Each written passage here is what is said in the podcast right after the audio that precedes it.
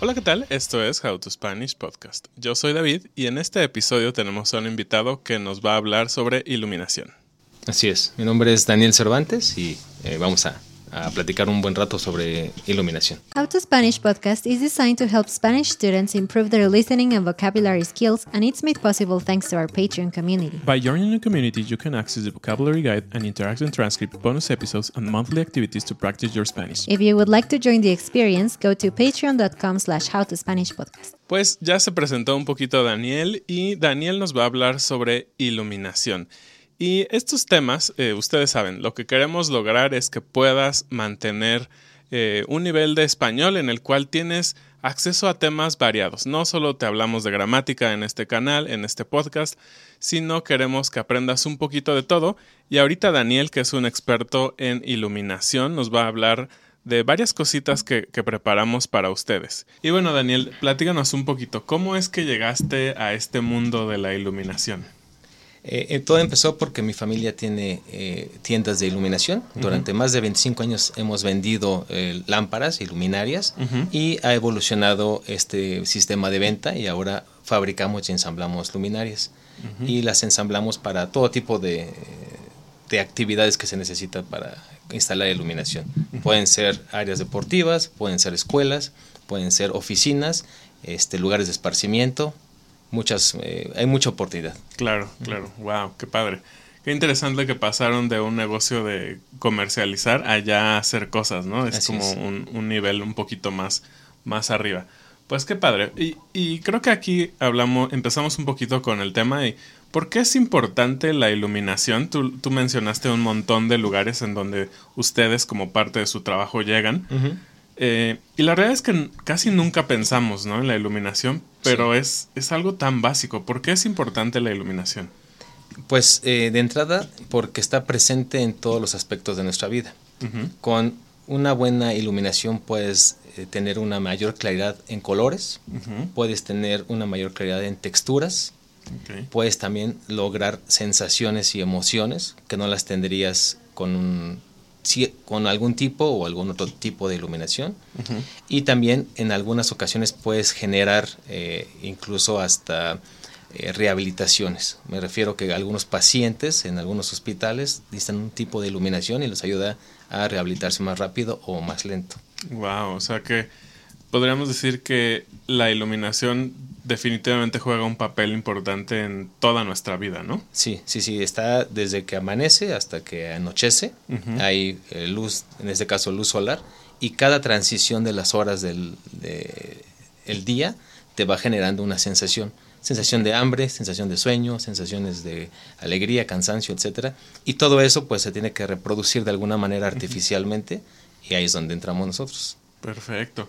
¿Y crees que entonces en el pasado que no teníamos energía eléctrica y pues obviamente sistemas de iluminación como ahora, eh, la vida era diferente al tener como pues velas, ¿no? O sea, fue Claro. como, como el, el antecesor, el fuego, las velas. Sí, O sea, obviamente la vida después del sol, ¿no? Porque Claro. realmente hoy en día tenemos todavía bastante más actividades después de que se mete el sol, gracias a que tenemos iluminación Sí. eh, sintética, no sé cómo llamarle.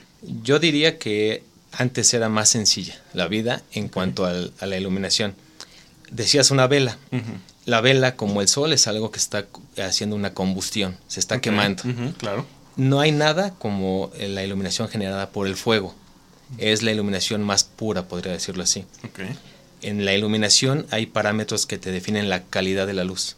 Todos los parámetros llegan al 100 o casi al 100 con eh, un fuego, en este caso con una vela.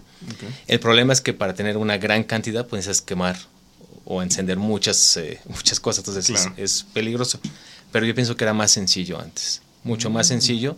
Ahora estamos determinados por muchos eh, tipos de iluminación artificial, que sería el término para llamarle arti- eh, iluminación artificial, iluminación natural. En la iluminación artificial hay demasiadas eh, incidencias diarias de iluminación. Cuando vas a un restaurante, cuando vas de compras eh, por ropa, cuando vas a la escuela, cuando vas al trabajo.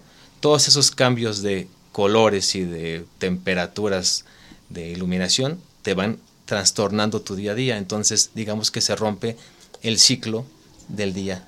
Eh, Es un ciclo que se llama ciclo circadiano y se va rompiendo porque tú vas forzando con cosas eh, artificiales.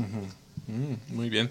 Y es, es muy interesante esto del circo, ci- del circo, del ciclo circadiano. Eh, lo hemos hablado, creo, ya en otros episodios, que justamente te ayuda a veces a dormir o te ayuda a veces a las hormonas de la mañana, ¿no? en, las, en las mañanas necesitamos hormonas que te den como el empuje para Claro. eh, tener actividades. Y entonces, con la luz estamos provocando que nuestro cuerpo tenga de cierta manera problemas, ¿no? Sí, genera, eh, digamos que las llamadas hormonas del sueño o la melatonina, lo que hace es que te activa o te da este Como pasividad. como pasividad. Ujú. Así es. Y todas estas eh, hormonas ahora son manipulables por medio de eh, luminarias artificiales. Voy a poner un ejemplo. Nosotros, eh, hay un estudio, eh, no recuerdo si, para no equivocarme, si es de la Universidad de Cambridge o de Harvard, hay un estudio en unas oficinas. Los eh, trabajadores tenían una hora y media para comer. Entonces salían de sus actividades de oficina, iban al, eh, en este caso a la zona de- del comedor y terminaban de comer normalmente en hora 40, hora 50. Eh, entonces el gerente de la planta estaba muy preocupado porque eran 20 minutos más de, eh, digamos que de comida cuando era hora y media y bajaba la productividad. Entonces el estudio se basa en que cambiaron la iluminación. El primer día llegaron y vieron qué es lo que pasa aquí. Bueno, la iluminación en la que estaban en ese comedor era cálida, es una luz amarilla. Eso hace que era tan confortable para los trabajadores que se les pasaba el tiempo. Y se quedaban ahí bien Era- a gusto, ¿no? Era como estar en un Starbucks o estar ahí todo el tiempo. Entonces dijeron, oye, no, que es lo contrario, vamos a poner luz fría, que es la luz muy, muy blanca. Colocan la luz muy blanca y entonces el trabajador tardaba media hora. Y ahora el problema era que tenía hora y media, bueno, una hora Una extra y estaban vagando por toda la planta y dando vueltas y entonces jugando cartas, perdían ahora el tiempo porque comían muy rápido. Después dijeron, bueno, si no es luz amarilla y si no es luz eh, blanca, vámonos por el intermedio. Y la luz intermedia se llama luz de día o luz neutra. Y colocaron y todos pensaron que era la solución. Y la realidad es que no, que la solución no funcionó porque ahora no se tardaban ahora hora 50, tampoco media hora, ahora se tardaban una hora. Ok. Sería habiendo un problema de media, Media hora, hora, de qué hacemos. Entonces la solución es o recortamos a una hora la comida, Claro. o- pero pues eh, sindicalmente no se podía, etcétera. Claro. Y entonces lo que se dieron cuenta es que no hay como la iluminación dinámica. Ok. Eso es replicar la naturaleza. La gente llega de estar todo el día trabajando en la computadora y con una luz eh, fría, llega al comedor y está cálida. Te invita a alimentarte, a comer, a estar relajado. Al pasar 15 minutos o 20 minutos la cambiamos a luz neutra. La luz neutra te empieza ya como a decir, ok, bueno, ya acabaste, este, empieza a relajarte para tu actividad y a los 35 minutos ponemos luz fría y eso te dice, ya me siento incómodo, Vámonos. vámonos. Wow, qué interesante. Y bueno, de hecho este eh, me encantó el ejemplo ah, porque justamente era una de mis preguntas, ¿no? Todos hemos escuchado de mayor o menor manera este tema de eh, luz fría, luz caliente, luz tibia y luego le van cambiando como los términos. Sí. Eh, ya ahorita nos diste más o menos este, la idea, pero más concretamente, ¿qué es esto de, de la luz fría y luz cálida? ¿Y cómo se mide? O sea, hay un, hay un termómetro, hay, hay algo, ¿cómo se mide? Sí. Hablando un poquito de, de temas técnicos. Sí, más técnico. Bueno, eh, se mide en grados Kelvin, Kelvin. Ajá. pero al ser grados Kelvin, aunque la medida de Kelvin es de temperatura, temperatura en cuanto a calor, no tiene nada que ver con la temperatura. Con So- temperatura ah, eh, corporal, corporal. O, del, o del ambiente, ¿no? Sí, no tiene nada que ver, solo es un parámetro de grados Kelvin. Es, eh, se logra este parámetro a través de unos experimentos y bueno, eh, es una explicación muy amplia, pero logran eh, poner grados Kelvin como la medida eh, para la temperatura de color. Una vez que tienen grados Kelvin dicen, bueno, ¿qué tipo de iluminación hay? Ah, hay una muy amarilla, vamos a llamarle cálida. Y a esa cálida le ponen 3000 Kelvin. Entonces, cuando uno compra una lámpara, aparece 3000 Kelvin, significa amarilla o Muy cálida. amarilla. Ejemplo, una cafetería, un. Starbucks, una, est- un restaurante, en donde hay una luz muy eh, cálida que te invita a que sea como acogedora. Luego viene la luz que es ni es eh, amarilla, pero tampoco es muy blanca. Hay una, sino es como una luz eh, muy eh, suave, muy tenue. Se llama luz de día o neutra. Y esa es 4000 Kelvin. 4000. O sea, solo brincamos 1000 Mil, Kelvin. así es. No significa que sea mil veces más caliente. Sí, solamente es. Ujú. Mil grados, perdón. ¿Y en dónde está esa luz? En las oficinas. Es una luz muy neutra, no te daña los ojos si estás trabajando en la computadora, eh, te permite trabajar muy a gusto. En los, eh, está también en todas las escuelas, en las universidades. Y luego brincamos a la luz fría, que esa es 6000 Kelvin, que es lo 3, más, 4, 6. seis, lo más conocido. ¿Cuál es la de 6000 Kelvin? Un hospital. Un hospital que es muy... ¿Por qué? Porque tiene una característica. La luz muy cálida reproduce muy bien los colores. Es la mejor para reproducir colores y te, tiene, y te sientes muy a gusto. La luz fría es, eh, tiene eh, mucha claridad en los objetos y para la asepsia, para la limpieza, es ideal porque puedes notar cualquier imperfección o O cualquier... sea, en pocas palabras puedes notar que está sucio algo. Exactamente Mm. aunque los colores no se reproducen bien. Pero entonces ahí viene el juego del diseñador. No importa que yo no vea claramente un color rojo, mientras vea si está limpio o sucio, en el caso del hospital. Y si vendiera ropa, no me importa más que se vea muy bonito y que tenga un color rojo brillante. Claro, entonces ahí juega un poquito esas cosas que decimos, ¿no? Vas a una tienda, me compré este suéter, se me ve padrísimo, llegas a tu casa Y y, ya no. ¡ay! Sí, Ya no es el tono que yo creía, ¿no? claro, son maestros en, el, en la iluminación, las, los escaparates eh, de las tiendas, porque te venden el mejor color.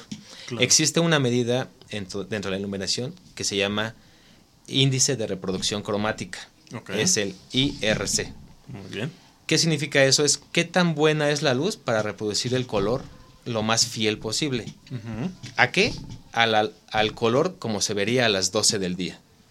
Quiere decir que si yo tengo una playera o un short color rojo y salgo a las 12 del día, cuando está en el cenit el sol, en ese momento es el 100% de ese color. Verde, rojo, amarillo, el color que sea, es el 100%. La luminaria o la lámpara que me dé ese color lo más cercano al 100, pues va teniendo una mejor característica. Claro. Mm, qué interesante. Entonces, supongo que se juega con eso Así es. para lograr los objetivos comerciales, este, de sensaciones que quieres lograr quizá en una galería de arte o, Sí. o algo así, ¿no? Hay cosas tan básicas como en los escaparates de las panaderías. El pan se ve más crujiente y más apetecible. ¿Cálido? Yo supongo. Cálido. Cálido de tal manera que dices está recién, Recién hecho. horneado, claro, porque tal vez en tu mente está como, ok, para hornear un pan necesito fuego. Este, Entonces, si va saliendo del fuego, todavía tal vez Así tiene es. esta sensación de... Que se vea muy, eh, muy vivo. Claro. Y por ejemplo, algo frío en lo que exhiben es en pescado. Porque quieres que Ah. las escamas brillen. Y que es- esté fresco, Y que ¿no? esté fresco. Y entonces la sensación de frío o de luz blanca te da frescura en el pescado. Claro, y normalmente en el supermercado lo juntan con poner hielito ahí cerca y eso. Entonces, Sí. finalmente van logrando que, que tu mente reaccione hacia sí. la compra, ¿no? Sí, y te van condicionando, que es la realidad, te van Claro. condicionando a la compra, pero funciona. Sí, claro. Y funciona, muy- funciona muy bien. Perfecto. Oye, y yo he escuchado otra medida, los lumen. ¿Qué son los lumen? Eh, el lumen es qué tan eficiente es la luminaria. Eficiente, ok. Ajá. ¿A, a qué me refiero? Eh, casi siempre uno mide en watts. Que dicen, oye, ¿cuántos watts tiene mi, foco. mi o la, la lámpara? Y los watts es el consumo de energía, Claro. no qué tan eficiente Es es. voltaje por amperaje, ¿no? Exactamente. Es, es la forma en la que consumes la energía de tu casa. Los lumens es la eficiencia de la luminaria, es qué tanto brilla o qué tanto ilumina. Puedes tener dos lámparas de 30 watts, vamos a poner, pero una de 30 watts que tenga 1000 lúmenes y otra que tenga 1200. Es el equivalente o el comparativo es como la eficiencia de un carro. de, un, au- de un automóvil es el automóvil cuánta eh, kilometraje te da por Por litro. Entonces es los kilómetros es los watts y cuántos litros consume son los lúmenes. Entre menos litros consume el auto es más eficiente. Aquí entre más lúmenes da con la mismo consumo Es más es más eficiente. Wow. Bueno, vamos, acuérdense que si eres parte de la comunidad de Patreon, tenemos todo el listado de, de palabras, que estamos usando en este episodio y algunas explicaciones. Por si te estás perdiendo, así como yo, estamos aprendiendo todos y de verdad que es muy interesante este tema de algo tan básico como es la iluminación. Y por último, eh, me gustaría que nos ayudaras y nos dirías así tips muy concretos para alguien, para una persona normal. Eh, ¿Qué necesita de iluminación para un espacio? Ok. Lo más importante es definir para qué quiero utilizar el espacio. Si es un espacio para descansar, llámese una recámara, una sala, luz cálida. Ok. ¿Por qué? Porque vas a relajarte. Por ejemplo, para un lugar donde tengo mi televisión, luz cálida, o me va a dar sueño y ya ni siquiera voy a ver la tele y me voy a quedar dormido. Yo recomendaría, es un poco eh, ambiguo esto porque yo, yo recomendaría luz cálida, aunque te dé sueño, pero porque te hace estar confortable. claro. Y no combinaría en, en una casa, habitación que hubiera tantos tipos de iluminación. Yo Ok. preferiría que fuera luz cálida. Donde yo cambiaría la luz es en algún lugar donde fuera de trabajo. Donde hacen las tareas los niños, donde tenga uno su escritorio para trabajar, pondría luz neutra.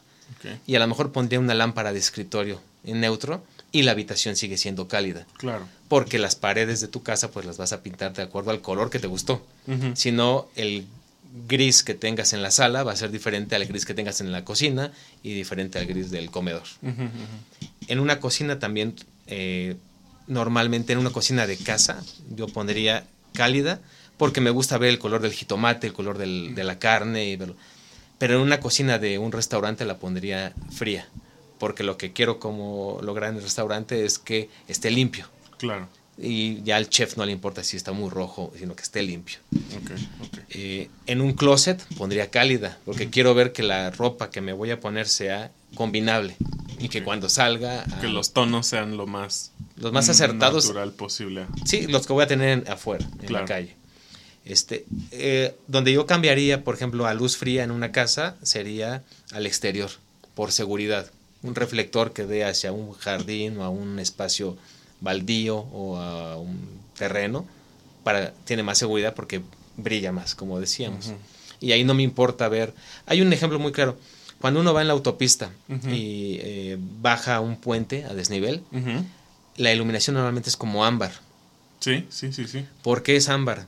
Porque el contraste cuando vienes de la eh, calle con la luz del sol y entras al túnel para que no te deslumbre es una iluminación baja. Y estando dentro de la- del túnel no te importa ver el color del carro de adelante. Claro. Lo que quieres ver es la silueta. Entonces, eh, esa es como la idea. Hay lugares donde me importa ver la silueta y lugares donde quiero ver características de color, este, formas, etcétera. Claro, entonces todo depende realmente de cuál es el objetivo de la Sí. habitación o del espacio. Bueno, pues hay un montón de información y creo que Daniel nos podría platicar horas sobre esto. Eh, se ve que, que te apasiona lo que haces y Sí. pues en todo hay, hay mucha información. Pues antes que nada, muchísimas gracias por estar con nosotros y compartir un poquito de toda tu experiencia. Y para ustedes, hambrientos del español, espero que haya sido un episodio muy interesante como lo fue para nosotros. Ve y revisa la transcripción y revisa todos estos términos y las palabras que vamos a tener en el material si estás en la comunidad de Patreon. Y bueno, pues Daniel, eh, vamos a dejar por aquí en la pantalla y en la descripción del episodio sus redes sociales de, de su compañía. Si ustedes están en México, él puede asesorarlos, puede tener ahí algún, algún tema, si tienes alguna bodega, algún empresa. Sí. Normalmente eh, es venta en línea, es arroba leadhouse o leadhouse.com.mx y este estamos a sus órdenes y muchas gracias por la invitación. Claro, bueno, pues eso es todo por este episodio y nos vemos la siguiente semana. Gracias y bienvenidos a nuestra comunidad de Patreon. David, Darren, Gregory, Rose, Gerard, Eric, Valerie, Tisa, Claire, Language and Languages. Hasta luego. Hasta luego, bye.